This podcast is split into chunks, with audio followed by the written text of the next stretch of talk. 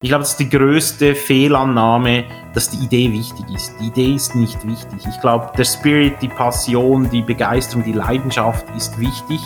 Und natürlich, ähm, und das ist am Schluss das Einzige, was wirklich dann zählt, ist Umsetzung. HSG Alumni Entrepreneurs, der Podcast mit erfolgreichen Unternehmerinnen und Unternehmern aus dem Alumni-Netzwerk der Universität St. Gallen. Hallo und herzlich willkommen zum HSG Alumni Entrepreneurs Podcast. Heute haben wir einen Gast, der Entrepreneurship lebt. Als Gründer und Investor. Mit Moneypark war er am größten Schweizer Hypothekenmakler involviert, inklusive Exit zu Helvetia.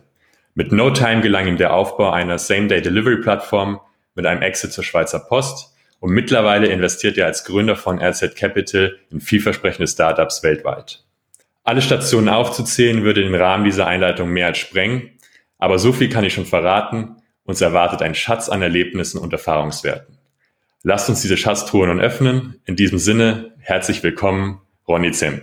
Guten Morgen, Niklas. Herzlichen Dank. Ähm, ja, jetzt wird es mir relativ schwer fallen, äh, das zu erfüllen, weil äh, das ist äh, Overselling vom Besten gewesen, aber herzlichen Dank. ja, da gucken wir mal, wie sich das entwickelt, aber mal die Bar hochsetzen, oder? Äh, ich glaube, ich bin da sehr confident. Äh, Ronny, du, es ist nicht ganz selbstverständlich, dass du äh, heute den Podcast mit uns machst, denn du hast mir gesagt, dass du normalerweise solche Anfragen zu deinem persönlichen Weg eher ablehnst. Ja, nicht zu meinem persönlichen Weg, aber es ist mir persönlich wichtig, dass eher meine Unternehmungen im Zentrum stehen und nicht ich als Person. Ich finde, ich bin eigentlich ganz happy damit, dass ich einfach äh, einfach Ronny bin und fertig und äh, äh, das ist eigentlich für mich so äh, ganz angenehm und äh, ich lehne diese, sag ich mal, Unternehmerkult etwas ab. Aber vom Hintergrund, dass man irgendwie etwas weitergeben kann und dass man auch, und das ist mir das wirklich größte Anliegen, äh, Leute dazu motivieren kann, diesen unternehmerischen Pfad zu beschreiten, ist das natürlich eine gute Möglichkeit und das nehme ich in diesem Falle gerne wahr. Was sind denn aktuell so deine, ähm, deine Projekte? Woran bist du momentan dran? Ja, auf der einen Seite ist natürlich ähm, im Prinzip dieses Venture Investment Vehicle, also RZ Capital, das ist einfach so ein bisschen irgendwann aus der Not raus entstanden, weil immer mehr Anfragen gekommen sind. Das ist auf der einen Seite, da sind über 20 Investments mit drin. Äh, und auf der anderen Seite bin ich gerade mit einem äh, erfahrenen Unternehmerkollegen von mir ein neues Venture am Aufziehen, also wirklich was Internationales. Das heißt OSwiss AG und äh, da werden wir das erste Schweizer Premium-Mineralwasser äh, weltweit vertreiben. Also Zielmarkt ist nicht die Schweiz primär, sondern eher Middle East und Asia. An welchem Punkt seid ihr da momentan? Äh, ziemlich early stage, wir sind im Moment wirklich äh, wieder am Lernen, was total cool ist. Ähm, auf der einen Seite ist es total cool, auf der anderen Seite äh, braucht es auch manchmal ein bisschen Nerven. Wir sind gerade so Flaschendesign, 3D-Design und äh, Website, Shop und so weiter am Bauen, also ganze Branding-Thematik ist für mich dahingehend neu, weil es wirklich ein Premium-Produkt werden soll und entsprechend muss das natürlich wirklich sitzen und äh, dauert etwas länger und ähm, wie, wie immer oder wie bei den meisten Unternehmen vermutlich ist Geduld jetzt nicht gerade unbedingt meine Stärke. Wie bist du denn, das ist ja äh, recht anders zu dem äh, ja, Startups, Unternehmen, was du auch vorher gemacht hast an Projekten, wie, wie bist du darauf gekommen? Ja, wie so immer, irgendwie, ich bin einfach irgendwie so äh, reingerutscht, also ähm, mein, mein Partner Heinz Zürcher, der hatte ähm, 25 Jahre lang im Prinzip für Schweizer Firmen, Schweizer Firmen ins Ausland gebracht. Also der hat Market Expansion für Schweizer Firmen gemacht mit seiner vorherigen Gesellschaft. Und der hatte, der hatte dann die Gesellschaft verkauft und äh, hat sich dann überlegt, er möchte eigentlich gerne mal ein eigenes Produkt in diese Länder bringen. Also war irgendwie, glaube ich, in fast 50 Ländern aktiv mit seiner alten Firma und irgendwann letzten, letzten Frühling kam er und sagte zu mir, ich kannte ihn schon länger über eine äh, Organisation namens Entrepreneurs Organization. Und äh, der sagt, hey, du machst doch Investments, ich würde dir gerne mal was pitchen und ich möchte mal verstehen, wie gut du die Idee findest.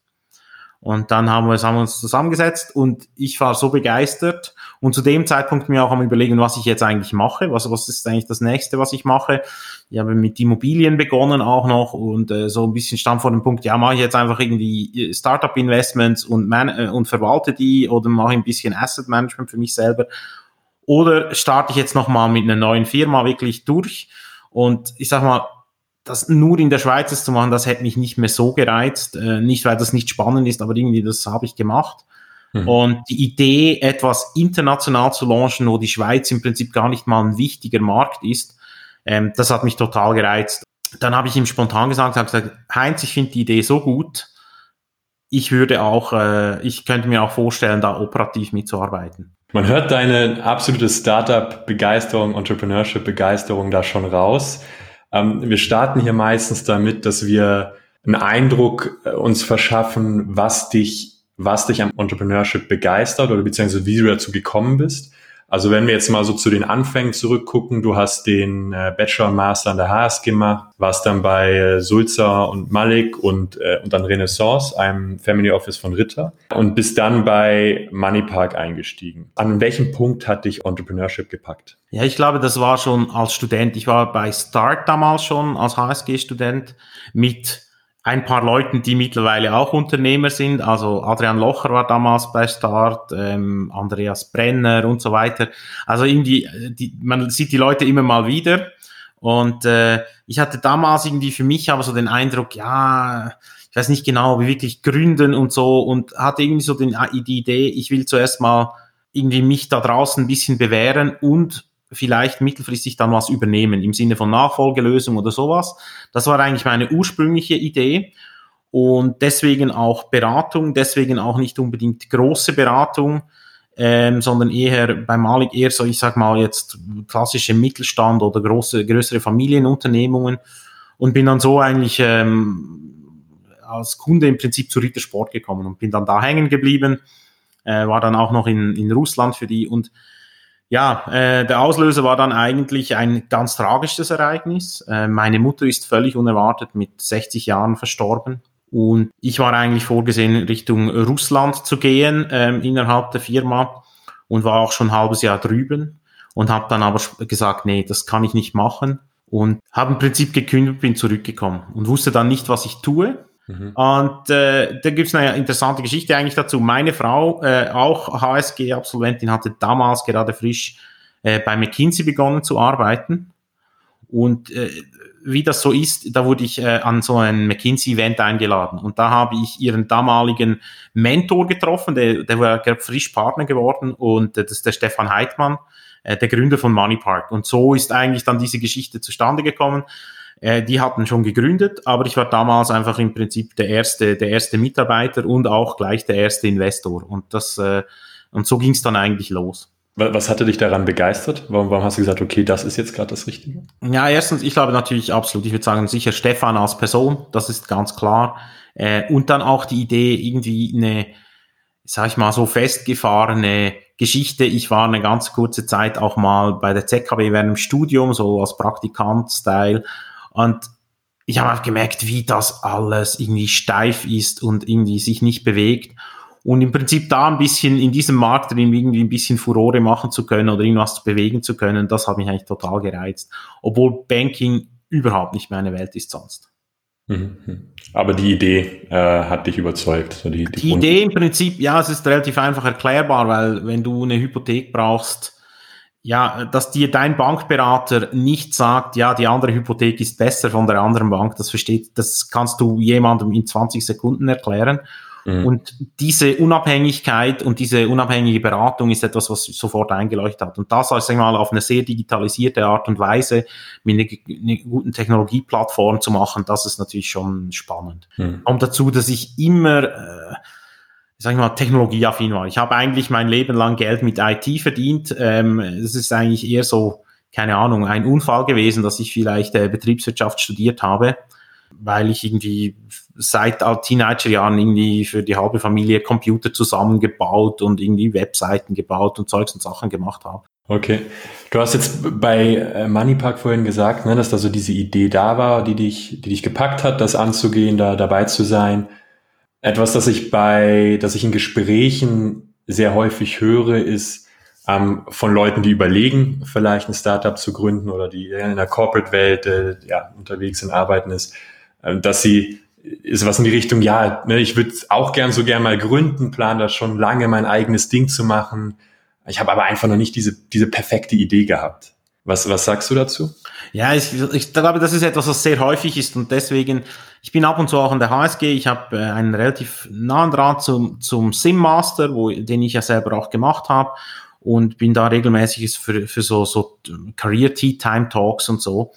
Und das finde ich, das höre ich da auch immer. Und was ich da immer probiere zu sagen, und ich, das ist natürlich ein bisschen plakativ, aber ich probiere das immer ein bisschen zu formen. Ich glaube, das ist die größte Fehlannahme, dass die Idee wichtig ist. Die Idee ist nicht wichtig. Ich glaube, der Spirit, die Passion, die Begeisterung, die Leidenschaft ist wichtig. Und natürlich, ähm, und das ist am Schluss das Einzige, was wirklich dann zählt, ist Umsetzung.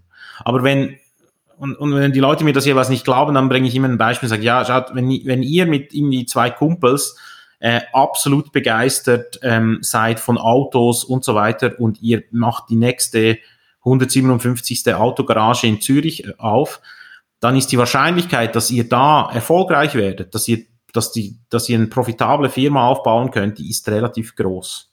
Einfach, wenn gute Leute etwas machen. Wenn drei Leute, die nichts umgesetzt kriegen und nur Luftschlösser bauen, äh, die Google-Idee haben oder die Facebook-Idee haben, dann wird trotzdem nichts draus werden. Und deswegen ist für mich ganz wichtig, ich glaube, die Leute, den Leuten auch klar zu machen, die Idee ist nicht so entscheidend. Oder sie wird sehr stark überschätzt, sagen wir es mal so. Zumindest für den Anfang, oder sie, sie formt sich ja da meistens noch, wenn, wenn die erste Richtung stimmt. Ja, auf jeden Fall. Also da wird immer gepivotet, das ist ganz normal. Am Schluss kommt immer eine andere Firma raus, als man am Anfang gedacht hat ich glaube, es ist auch, es ist einfach auch, es ist auch wichtig, es einfach mal zu probieren. Ich glaube, das ist ein bisschen was, was bei uns fehlt. Mhm. Ähm, ich sag mal, diese nordamerikanische Mentalität einfach mal tun und halt ähm, Fehler zu machen und daraus zu lernen. Bei uns irgendwie gibt's, wenn jemand irgendeine Firma in den Sand gesetzt hat, irgendwie gefühlt immer noch so ein Stigma und mhm. das ist irgendwie, ja, das, das, das ist nicht hilfreich. Das war natürlich sicher auch zu konsequent, dass in der Schweiz in der Tendenz weniger Firmen dann hops gehen als in den USA im Verhältnis, vermutlich von den Start, die, die gegründet werden im Startup-Bereich. Aber es, es hält halt viele Leute zurück und äh, so deswegen finde ich eigentlich diese Fuck-Up-Nights ganz witzig, da, wo man einfach mal erzählt, was man alles für Fehler gemacht hat. Wenn es ums Probieren geht, ne, wenn er sagt, okay, ich möchte jetzt mal, ich habe eine Idee, möchte da was probieren, gibt's ja eigentlich ne, die einen, die wirklich den Job kündigen, sagen so, ich gebe mir jetzt ein halbes Jahr, ein Jahr, mach 100 Prozent, ne, verfolge diese Idee, guck, ob es mich packt. Dann gibt's andere, die erstmal gucken, dass sie vielleicht auch 80 Prozent reduzieren oder sowas, das so ein bisschen als Zeithassel machen und gucken, ob das aufbaut. Hast, hast du persönlich eine Präferenz oder siehst du was als erfolgsversprechend? Ja, also ich meine, es gibt vermutlich für beide Modelle Berechtigung, aber ich glaube, wenn du wirklich etwas bauen willst, dann musst du das 100% mhm. tun. Ähm, wenn du am Anfang etwas ausprobieren willst und mal sagst, ja, ich probiere jetzt, ich brauche mir irgendwie, keine Ahnung, Online-Shop und, und so. Und ich mach, beginn das nebenher. Oder eben, machst, äh, oder beginnst irgendwie, oder hier, machst einen Podcast oder irgend sowas, beginnst irgendwie dich so über solche Sachen ja, das kannst du vielleicht am Anfang nebenher machen, aber irgendwann an einem gewissen Punkt musst du deine ganze Energie da reinstecken, weil ich glaube, das, das kannst du nicht als Hobby nebendran machen. Das ist kein Hobby, sondern das ist, äh, das ist 150 Prozent harte Arbeit und ja, ähm, Geschwindigkeit ist dann halt auch entscheidend, weil ich glaube, du verlierst einfach an Geschwindigkeit und Momentum, wenn du das dann irgendwann nicht 100 Prozent machst. Jetzt sind wir ja nicht, äh, ja, nicht bei einer Fuck-Up-Night, aber was wäre für dich äh, ja so ein Beispiel, wo du sagst, du hast da, du hast was draus gelernt oder du hast irgendwie was, was mitnehmen können aus, aus Fehlern oder aus. Ja, also das passiert, das, äh, sorry, Entschuldigung, wenn ich hier rein. Mhm. Ähm, äh, das passiert immer mal wieder. Äh, die einfachsten sind die, wenn du Invest, zum Beispiel Investment machst und Geld verlierst, signifikant Geld verlierst, ähm, ist die Frage, wie du damit umgehst. Äh, und ich für mich, ähm, natürlich nerv ich mich, wenn ich Geld in den Sand setze, aber auf der anderen Seite, ich habe mir angewöhnt zu sagen, das ist ein Ausbildungsbeitrag an mich selbst. Mhm. Für mich ist einfach wichtig, nicht zweimal den gleichen Fehler zu machen und sich zu überlegen, wieso hat das nicht funktioniert und zu welchem Zeitpunkt hätte ich es eigentlich sehen müssen und hätte schon eingreifen können. Also hätte ich beispielsweise gar nicht investieren dürfen oder war zum Beispiel etwas im Gründerteam nicht okay. Also klassisches Beispiel, wir Schweizer, insbesondere Schweizer Ingenieure oder auch deutsche Ingenieure, haben die Tendenz, ein Produkt perfekt zu machen, bevor sie es einem Kunden zeigen. Und das ist ein großes Thema, weil du dann im Prinzip kein Product Market Fit hast, keinen vernünftigen. Und du völlig am Markt vorbei ein tolles Produkt, was den Ingenieuren gefällt, aber keiner bereit ist dafür, dieses Geld zu bezahlen, was du bezahlen müsstest, ne? oder komplett an einem Need vorbeigeht. Auch mir auch schon passiert mit äh, mit Produkten und äh, ja, äh, manchmal und und dann ist die Frage, zu welchem Zeitpunkt müsstest du sehen und zu welchem Zeitpunkt hast du was gesagt? Und dann geht es natürlich noch weiter, dann kann es auch sein, dass du was sagst, aber dass, dass die Gründer nicht verstehen und nicht umsetzen. Oder halt mal, ja, äh, klassisch Website bauen und dann äh, die Conversion ist nicht gut und da musst du optimieren und äh, verlierst Zeit und verlierst, äh, verlierst, äh, verlierst Geld am Ende des Tages. Aber das, das gehört mit dazu. Ich glaube, Lernen ist ein iterativer Prozess. Und äh, die meisten großen äh, wissenschaftlichen Erkenntnisse sind gewonnen worden dadurch, dass Dinge nicht funktioniert haben. Wie grenzt du das ab, dieses Feedback, das ja sehr wichtig ist, ne, vom Markt oder ganz am Anfang wahrscheinlich auch von Freunden, Bekannten im Umfeld zu dem anfänglichen, ne, gerade bei größeren Ideen, was man häufig hört, das kann ja nicht funktionieren. Warum, warum machst du das? Also was davon nimmst du auf als positiv und was nimmst du als ja, was grenzt du auch bewusst ab, um dich davon nicht abhalten zu lassen? Ja, also ich glaube, es ist wichtig. Also bei mir, ich kann bei No Time sagen, weil die Idee damals so ein bisschen gespielt wurde, ja, eigentlich ähm, Uber für Same-Day-Delivery. Und äh, die Idee kam damals und ich habe ganz, ganz viele Leute und ich glaube, man muss sich daran gewöhnen, dass 80 Prozent der Leute um einen herum äh, einem immer erzählen, wieso etwas nicht funktioniert. Und das ist Noise. Das muss man ähm, zum großen Teil ignorieren. Dann gibt es vermutlich zehn Prozent von Leuten, die sagen, ja, finde ich spannend, aber da oder da oder da sehe ich noch Themen. Ähm, ich glaube, da muss man sehr gut aufpassen und sich das wirklich, wirklich ähm, überlegen, was, was ist da dran und was ist da nicht dran und warum ist da etwas dran oder warum ist da nichts dran. Und dann gibt es zehn Prozent von Leuten, die, die wirklich, die, die sehr unterstützend sind und sagen, hey, das finde ich geil, probier das aus, ich finde es super und äh, die, die dann auch wirklich wertvolle Inputs gehen. Und sagen, hey, schau mal, ich habe da was gesehen oder die machen das oder und so weiter. Und ich glaube, das ist wichtig. Es ist, glaube ich, auch wichtig, für sich selbst probieren zu verstehen, wieso 80 Prozent der Leute einem immer erzählen, wieso Dinge nicht funktionieren. Ich kann nicht sagen bei allen wieso, aber ich stelle immer wieder fest, dass es einen gewissen Teil davon gibt, der eigentlich gerne das selber machen würde, aber dass, dass zum Beispiel einfach den Mut nicht hat, den Schritt zu machen. Oder da gibt es natürlich auch ganz andere Hintergründe. Ist klar, wenn du natürlich äh, Familienvater oder, oder Mutter bist und du hast einen Partner, der irgendwie dann äh, sagt, ja, aber das ist Unsicherheit und so weiter, hast vielleicht ein Haus gekauft, hast noch Kinder und so weiter und so fort. Und das macht es natürlich sicher nicht einfacher. Aber ich, ich schon habe schon das Gefühl, es gibt ganz viele Leute, die das gerne vielleicht machen würden, es sich aber nicht trauen oder das Umfeld es nicht zulässt.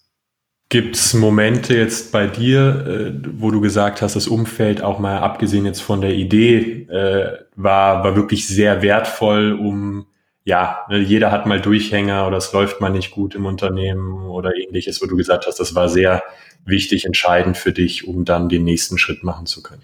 Ja, auf jeden Fall. Also das wichtigste Umfeld bei mir und an dieser Stelle kann ich nur äh, meinen absoluten tiefen Respekt und Dank ausdrücken, ist meine Frau äh, Alex, die hat äh, alles mitgemacht, alle Höhen, alle Tiefen. Und äh, sie hat mich immer unterstützt. Sie ist irgendwie, sie hat mir immer irgendwie gesagt, du gehst deinen Weg. Und ich weiß, dass für sie sicher auch nicht immer einfach war, aber das war natürlich unglaublich. Und da bin ich, ähm, da bin ich mir 100% bewusst, dass ich da natürlich absolut privilegiert bin, dass sie das einfach so mitgemacht hat, mich mitgetragen hat, bis zum Punkt am Anfang natürlich, äh, dass ich ich sag mal, ganz extreme Wege gehen konnte und sagen, ich will, brauche gar keinen Lohn.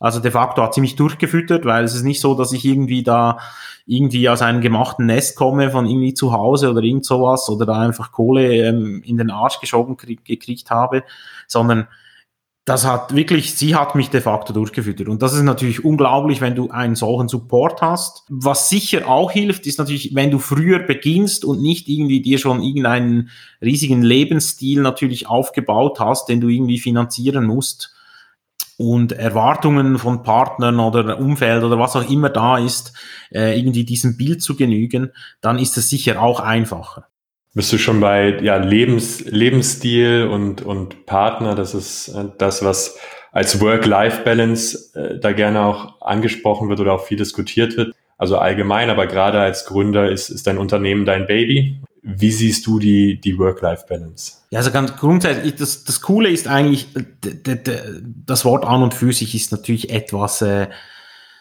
ja, etwas absurd per se, weil äh, Work und Life kannst du ja nicht trennen. Also das ist ja irgendwie miteinander verbunden. Aber was für mich natürlich schon der Punkt ist, was ich natürlich sagen kann, ist, wenn du natürlich deinen Passionen folgen kannst, so wie ich das jetzt tun kann, äh, Dinge, die mich wirklich begeistern, dann fühlt sich halt uns dann auch noch zum Teil dir gehört, dann fühlt sich halt natürlich Arbeit nicht mehr wie Arbeit an, sondern wenn ich am Samstag oder am Sonntag mich hinsetze und irgendwas tue, dann tue ich das für mich, dann tue ich, dann weiß ich ganz genau, ähm, das, was ich mache, das, das mache ich ja gerne und äh, es fühlt sich einfach nicht mehr so an.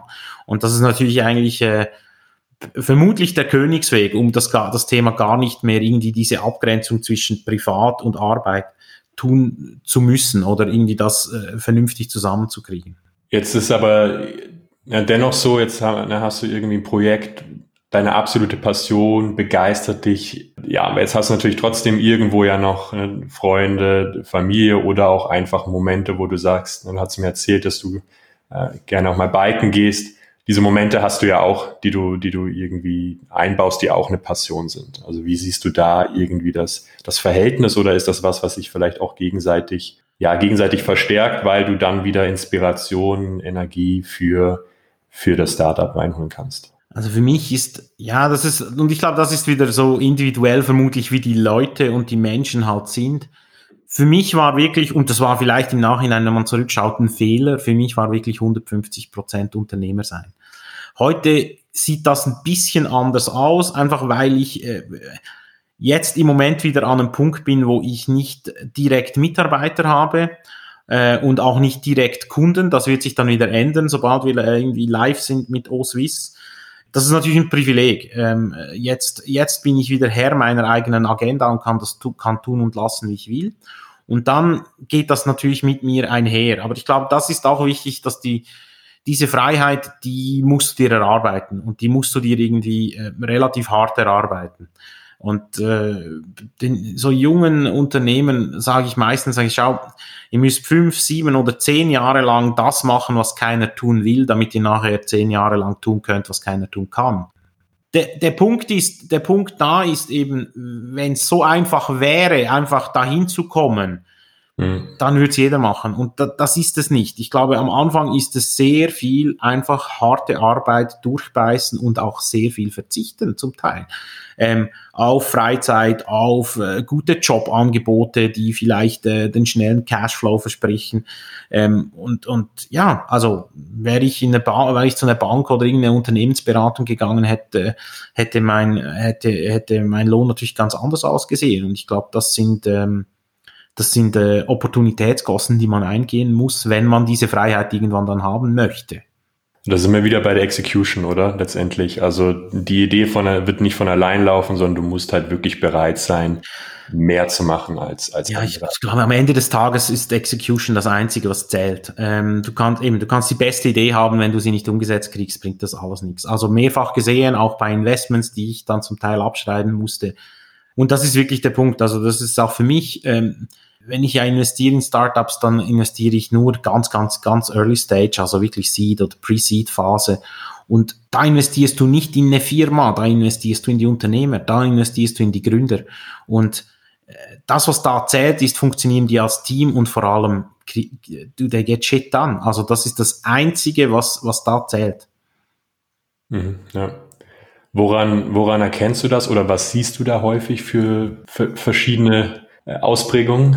Ich gebe eines meiner absoluten Lieblingsbeispiele und wenn er zuhört, lieber Alain, das, that's, that's one for you. Ähm, ich hatte äh, während meiner Zeit, als, äh, als ich bei No Time war, ähm, über einen Kumpel hat mir jemand vorgestellt und gesagt, hey, ich habe jemanden, der möchte bei euch arbeiten kommen. Und dann habe ich gesagt, gut, lass uns mal zum Mittagessen treffen. Dann haben wir Mittagessen gemacht und ähm, dann hat er mir gesagt, ja, er fände das spannend, was wir machen würden bei No Time und er würde gerne arbeiten kommen und hat mir dann aber im nächsten oder übernächsten Satz gesagt, ja, er hätte noch in Osteuropa einen, einen Schmuckhandel, den er aufziehen möchte, weil er war vorher in der Schmuckindustrie, äh, äh, bei den Produzenten in Asien hat er gearbeitet und hat da nebenher was gemacht. Und äh, dann habe ich ihm ziemlich direkt auf den Kopf zugesagt, während dem Mittagessen, habe gesagt, ciao, so kann ich, ich kann dich nicht brauchen. Mhm. Habe mich zuerst lange angeschaut und habe gesagt, ciao, du musst dich entscheiden.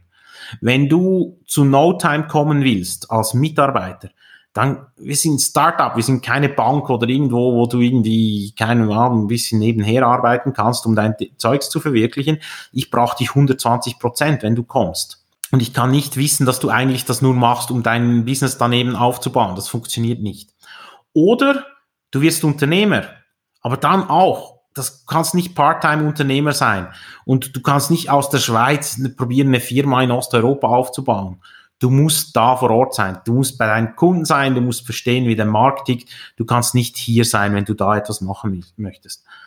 Und äh, du musst eine Entscheidung treffen und wenn du die, für dich eine Entscheidung getroffen hast, kannst du wieder kommen. Dann diskutieren wir darüber, ob du einen Job willst oder ob ich bei dir investiere in deine Firma.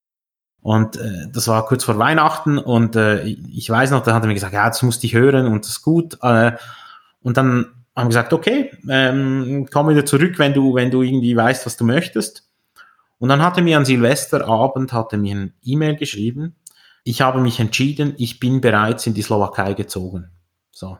Und das ist, das ist genau der Punkt, wo du sagst, ja, mit dem kann man arbeiten. Get shit done. Eine Entscheidung treffen und knallhart umsetzen.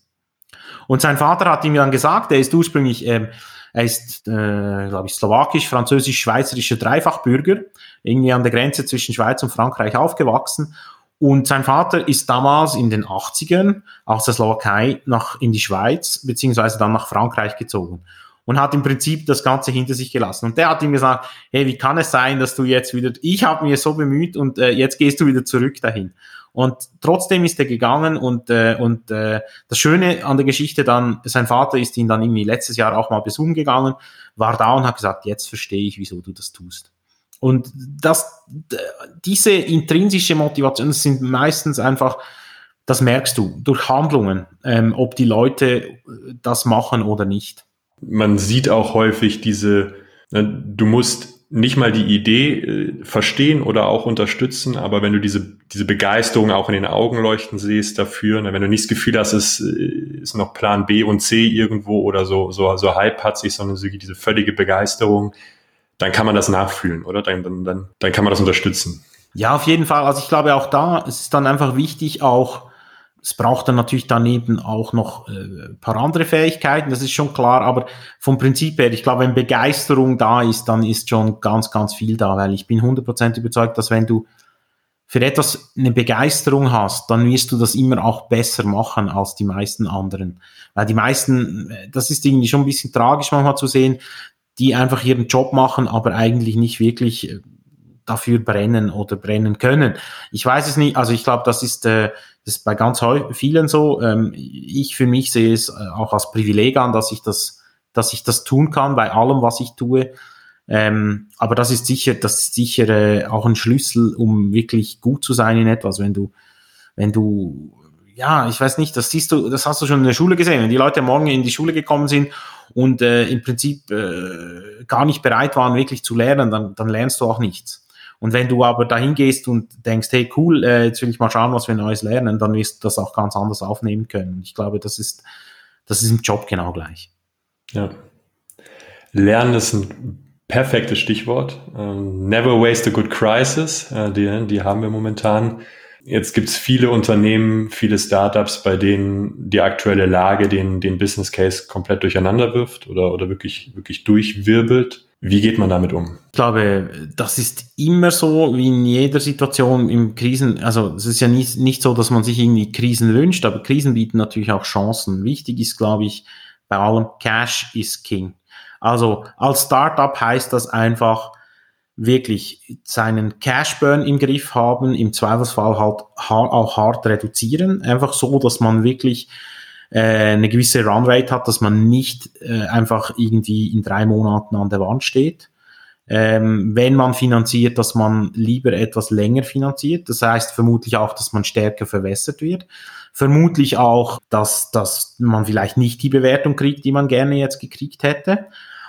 Aber lieber jetzt für, sage ich mal, 18 Monate finanzieren als nur für irgendwie neun einfach, dass man da mehr Zeit hat, um wirklich Dinge umzusetzen, weil es wird unter Umständen vielleicht länger dauern. Es dauert sowieso immer länger, aber ja, äh, wenn man, wenn man, solange man nicht mit dem Rücken zur Wand steht, äh, kann, ist, ist man handlungsfähig. Und ich glaube, diese Handlungsfähigkeit zu bewahren, ist einfach im Moment äh, das Wichtigste und da ist Cash absolut King im Moment. Cash ist King und ich denke auch Leadership ist King. Was sagen solche Zeiten für dich über Leadership aus? Was braucht es da? Ja, ich glaube, das, das Spannende, was man jetzt schon sieht, ist wirklich der Unterschied zwischen einem wirklichen Leader und Leute, die das nur so irgendwie machen. Also äh, Schönwetterkapitäne. Ja, also zu segeln im schönen Wetter, das ist nicht schwierig, das kann jeder. Aber was man jetzt schon sieht, ist schon, also du musst halt in dieser Krise schon hinstehen und Entscheidungen auch treffen.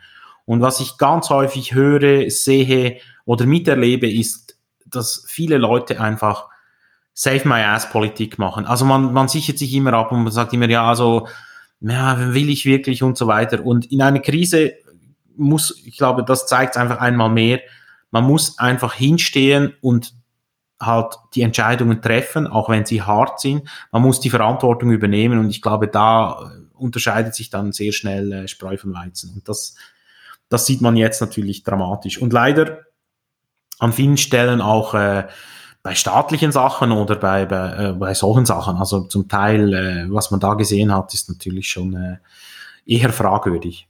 Und jetzt aus deiner Investorensicht, ähm, was, was siehst du bei Startups oder was würdest du auch, auch einfordern? Wie kannst du auch als Investor da unterstützen, in den Dialog treten? Also für mich war es ganz klar so, ich habe schon, ich habe im Januar oder ja, im Januar sicher ähm, bei all meinen Startups, wo ich weiß, dass die, ähm, dass die äh, jetzt zum Beispiel vielleicht weniger erfahren sind oder eher noch am Anfang sind, habe ich einfach gesagt, hey, ich möchte, dass ihr Contingency Planning macht. Bitte macht einen Plan, äh, was passiert, wenn ihr 50% weniger Umsatz habt und was passiert, wenn ihr 80% weniger Umsatz habt. Und überlegt euch, was ihr dann tun müsst, damit ihr überlebt. Nicht, weil ich euch das wünsche, aber wenn ihr das Zeugs euch überlegt habt, habt ihr zwei Dinge. Erstens, ihr habt einen Zeitvorsprung, weil ihr könnt die Schublade öffnen, rausnehmen und umsetzen. Und ihr habt es durchdacht. Ihr konntet euch die Zeit vorher nehmen. Wenn ihr das erst dann macht, wenn ihr reinschlittert, dann habt ihr nicht mehr, ihr seid unter viel stärkerem Zeitdruck und äh, könnt das vermutlich nicht gleich gut durchdringen, wie wenn ihr das könnt, wenn, wenn, äh, wenn ihr das äh, vorher euch durch den Kopf gehen lasst und habt somit einen Zeitvorsprung gegenüber von Konkurrenten. Und das ist wichtig, ich glaube, es ist ganz wichtig in solchen Zeiten, äh, ähm, solche, solche Planungen einfach zu haben, sagen, wo muss ich im Zweifelsfall was streichen, was muss ich machen, wie gehe ich mit Personal um, wie gehe ich mit anderen Kosten um, welche Kosten kann ich zurückfahren, welche kann ich verschieben, wo kann ich mir, noch viel spannender, wo kann ich mir zusätzliche, ähm, zusätzliche äh, Einnahmequellen erarbeiten. Also es gibt auch immer Chancen. Also jetzt, äh, ich meine, jeder, der einen Onlinehandel hat, oder die meisten, es ist nicht bei ganz allen so, aber die haben jetzt gesehen, wie jetzt plötzlich das geboomt hat. Oder bei No Time hat man gesehen, wie plötzlich diese Lieferzahlen einfach durch die Decke gegangen sind. Es ist natürlich, es gibt immer in jeder Krise Gewinner und Verlierer. Und ich glaube, es ist wichtig, sich so aufzustellen, dass man möglichst zu den Gewinnern gehört. Und das ist unabhängig von der Branche, glaube ich, meistens möglich. Das ist mir schon klar. Im Restaurant ähm, das hauptsächlich äh, mit, äh, mit äh, irgendwie große Flächen hat, ist nicht ganz schwierig, nicht ganz einfach, da dann sofort was umzuhängen. Aber da ist man vielleicht auch die Frage stellen, ob man nicht vorher hätte Online-Lieferungen machen können und so weiter und so fort, so dass man vorher aufgestellt war. Und da ist es vermutlich jetzt schon so, dass sehr viele Leute, die jetzt die Digitalisierung verschlafen haben, äh, die haben jetzt richtig teuer dafür bezahlt. Also die verschlafen haben und jetzt dann eventuell auch nicht mehr schnell genug reagieren können. Ja, es hat natürlich zwei Auswirkungen. Das eine ist, äh, wenn du jetzt einen Online-Shop gehabt hast, äh, hast du weiterhin Umsätze gemacht, weil mhm. konntest du immer verkaufen. Und das zweite ist dann auch, wenn deine Konkurrenten, die haben jetzt keine Kohle oder weniger Kohle. Das heißt, du kannst jetzt auch im Prinzip dieses Momentum, was du dadurch noch hast, im Prinzip mitnehmen. Also es gibt dir eigentlich einen doppelten Vorteil, so, so, äh, sozusagen. Wie habt ihr bei Career Lunch darauf reagiert? Ihr verbindet da ja Arbeitgeber mit Bewerbern bei, bei, einem, bei einem Lunch. Ähm, das ist ja auch was, wo der Kern des Businessmodells relativ stark getroffen worden ist. Ja, das ist noch spannend ähm, und die Umsätze sind nicht wirklich zurückgegangen. Das hat natürlich auch damit zu tun, dass es ein Stück weit ein Subscription-Modell ist. Ähm, das, das ist auch da vernünftig gutes Product Design. Also wann hast du zum Beispiel hast du Upfront Payments äh, für eine gewisse Periode und wie, das ist mal das eine. Das ist grundsätzlich mal so auch so ein bisschen Cashflow Design vom Produkt her. Und das zweite ist ähm, da, da haben wir wirklich, ähm, da muss ich den Jungs wirklich ein Kränzchen nennen. Das ist wirklich cool, was die da gemacht haben. Ähm, haben denen natürlich, wir haben auch ein bisschen Input gegeben. Äh, aber wir haben das auf Online-Launches äh, umgestellt oder Kaffeepausen und so weiter. Und es wurde unglaublich gut angenommen. Also die Leute haben jetzt halt, ähm, die Leute haben jetzt halt sich grundsätzlich gemerkt, dass man online irgendwie miteinander äh, auch zusammenarbeiten kann. Äh, und sehr viel, zu meinem absolut großen Erstaunen ganz viele. Also selbst die HSG, ich hatte äh, etwas Verwunderung festgestellt, dass die HSG noch nicht früher irgendwie wirklich digitalisiert hat. Ich meine, als Schule, die sich irgendwie Strategie ganz weit oben auf die Fahne schreibt, ist das schon etwas verwunderlich. Aber äh, nichtsdestotrotz, selbst in diesen eigentlich komplett Face-to-Face-Geschichte, wo du miteinander Mittagessen gehst, selbst das haben wir irgendwie geschafft, äh, ein Stück weit zu digitalisieren und es hat weiterhin funktioniert und es finden täglich Meetings statt und äh, jetzt trinkt man halt Kaffee miteinander und, und äh, ja, wir haben so ein paar so Icebreakers mit eingebaut, wie man sich in die, wie man irgendwie Nähe herstellen kann, ohne dass man sich halt so gegenüber sitzt. Das sind so Ideen, die wir zum Beispiel auch bei, äh, bei Entrepreneurs Organization nutzen. Das sind so Input, die ich mitgeben konnte, aber äh, da muss man schon sagen, also die Jungs haben das hauptsächlich, äh, die Jungs äh, bei Career Launch haben das hauptsächlich gemacht. Aber es ist cool und es läuft und es läuft nach wie vor. Und äh, da bin ich echt auch stolz drauf, dass die das, äh, dass die das hingekriegt haben. Eingangs hatten wir darüber gesprochen, dass du jetzt momentan in ein komplett neues Businessfeld gehst. Wie schwer fällt es dir, immer wieder aus der Komfortzone so rauszutreten? Ja, also grundsätzlich ist es so. Es ist ja nicht so, dass es, ich glaube, es fällt niemandem einfach leicht aus der Komfortzone rauszugehen. Aber ich glaube, das ist für mich so etwas, was ich gelernt habe. Also da hat mir wirklich, ähm, äh, wirklich diese Entrepreneurs Organization sehr, sehr viel gebracht. Es war eine der besten Entscheidungen in meinem Leben, da wirklich beizutreten.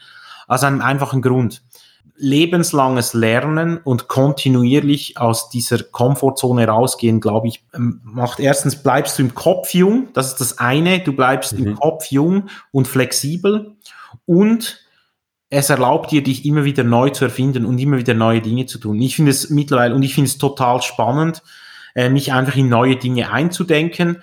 Ähm, was für mich nicht in Frage geht, also nicht, was ich jetzt nicht spannend fände, ist einfach irgendwie nur ein total klassisches äh, Business, es muss etwas mit Online zu tun haben und das hat, das hat Oswiss natürlich auch wieder, weil wir auch da einen, einen anderen Approach wählen, als irgendwie über irgendwie Retailer äh, rauszutreten. Aber ich glaube, das ist, das ist ganz wichtig. Ich glaube, das hält, das hält jung und zwar in, in vielen Dimensionen, äh, vor allem geistig und ich glaube, das, das ist ultimativ, wenn du Unternehmer bleiben willst auf Dauer und deine Firma immer weiterentwickeln willst und das ist deine oberste Aufgabe, dann musst du ganz gezielt immer wieder aus dieser Komfortzone rausgehen und du musst lebenslang einfach weiterlernen, neue Dinge lernen ähm, und ja, und das macht, das macht total Spaß. Gibt es für dich Methoden oder Wege, um das auch bewusst immer wieder einzubauen, um sich auch bewusst immer ein kleines bisschen zu zwingen aus dieser Komfortzone raus? Ja, also es gibt verschiedene Dinge, die man vielleicht tun kann. Ich zum Beispiel, ich äh, schätze es alle irgendwie sechs, sieben Jahre mal zum Beispiel umzuziehen oder äh, zum Beispiel, was auch gut ist, vielleicht mal eine Reise zu machen an Orte, die du sonst nicht besuchen würdest.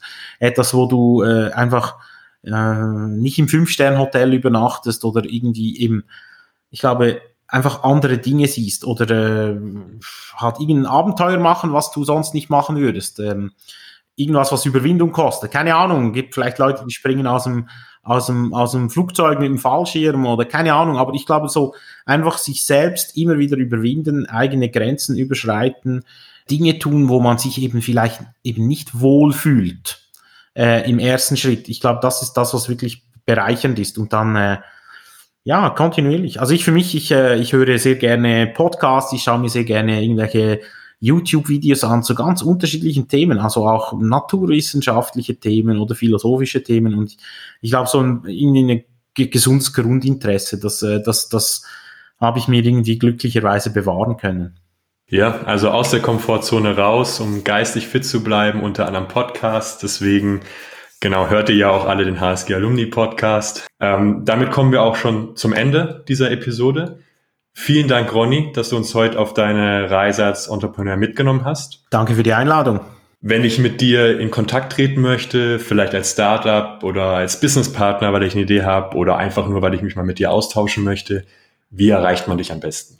Ja, man findet mich natürlich äh, auf LinkedIn. Ähm, ich bin nicht der absolute soziale Medien-Junkies, aber auf LinkedIn bin ich zu finden als Ronald Zemp.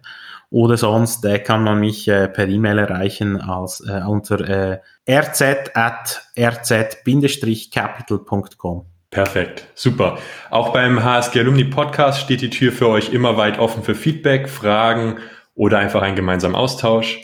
Am besten über niklas.etzel.hsgalumni.ch oder auch per LinkedIn. Ich freue mich von euch zu hören. Hören ist auch schon das Stichwort. Vielen Dank fürs Zuhören und bis zum nächsten HSG Alumni Podcast.